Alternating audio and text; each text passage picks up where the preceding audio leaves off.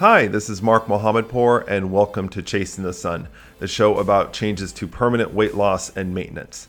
You can reach me at Markmoh, M A R K M O H on Instagram or Twitter, M A R K M O H on Instagram or Twitter.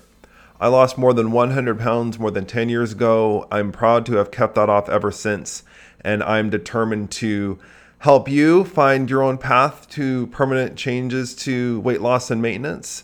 And today is part four of my five part series on the dog days of summer.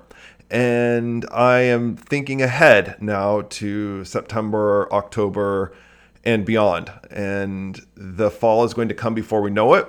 It's okay to enjoy the summer now, but I have three tips to start to integrate over the next few weeks that I think you'll still enjoy today, but will help prepare you for tomorrow. So the first is just knowing we are we are media content consumers. We love TV, we love video, we love content, and the fall season of TV will be coming before we know it. And there's going to be a lot of shows coming up.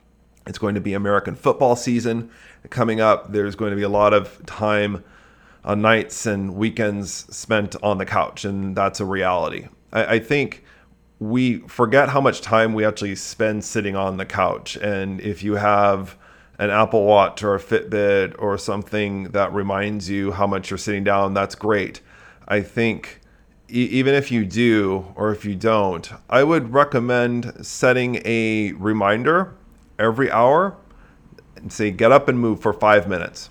Doesn't mean you have to leave the room. Doesn't mean you have to turn the TV off, although I, I think there'd be some benefit to turning off the TV every once in a while. But the reality is, is if keep moving around, I set reminders all the time for me to get up. It's important and I act on it. And so that's my first recommendation is just to think ahead. If you're sitting down all day Saturday or all day Sunday and, in front of the TV, it's it's not healthy it might be fun, but it's not healthy. So set a reminder to get up and move, do some jumping jacks, walk around, maybe get out of the house at halftime, walk around the block, just have some fun. It's going to continue to be gorgeous outside, fingers crossed, depending on where you're at. But um, after Labor Day in the US, it's going to be several months before there's a holiday, and there's a big gap between between Labor Day and um, and Thanksgiving. There's there's Veterans Day. There's fall break if you're in school or education, obviously. But for for a lot of people, there there aren't traditional holidays, and so now is a time to look at a, a day in late September, early October, perhaps before the before the the seasons change, and identify a few hours that you can take off of work, a full day or a few hours, and go for a drive or a walk just schedule it now. You'll enjoy it. You'll appreciate it later, but just just book it now, a month to 6 weeks in advance. Block that time. You need it. We all need some time, especially coming a lot of us coming back to work from a, a busy fun summer vacation time.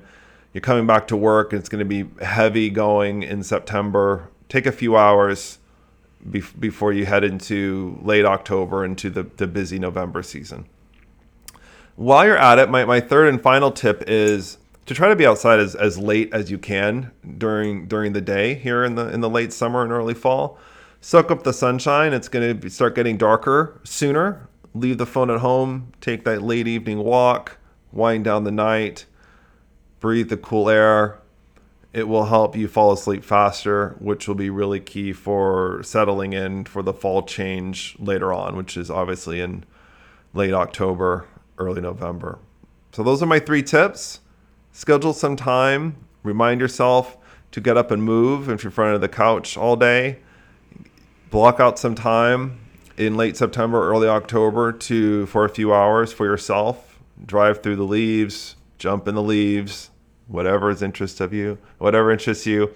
And then stay out, out as late as you can here as we, we wind down August into September. Leave your phone away, enjoy it. You'll get to sleep faster, and we'll prepare you for for the for the change in time that's gonna come before you know it.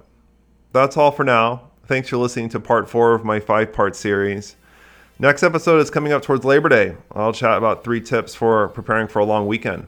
You can reach me at Mark Moh on Instagram or Twitter, M A R K M O H on Instagram or Twitter. Have a wonderful day. Enjoy August, and we'll chat soon. Thanks for listening.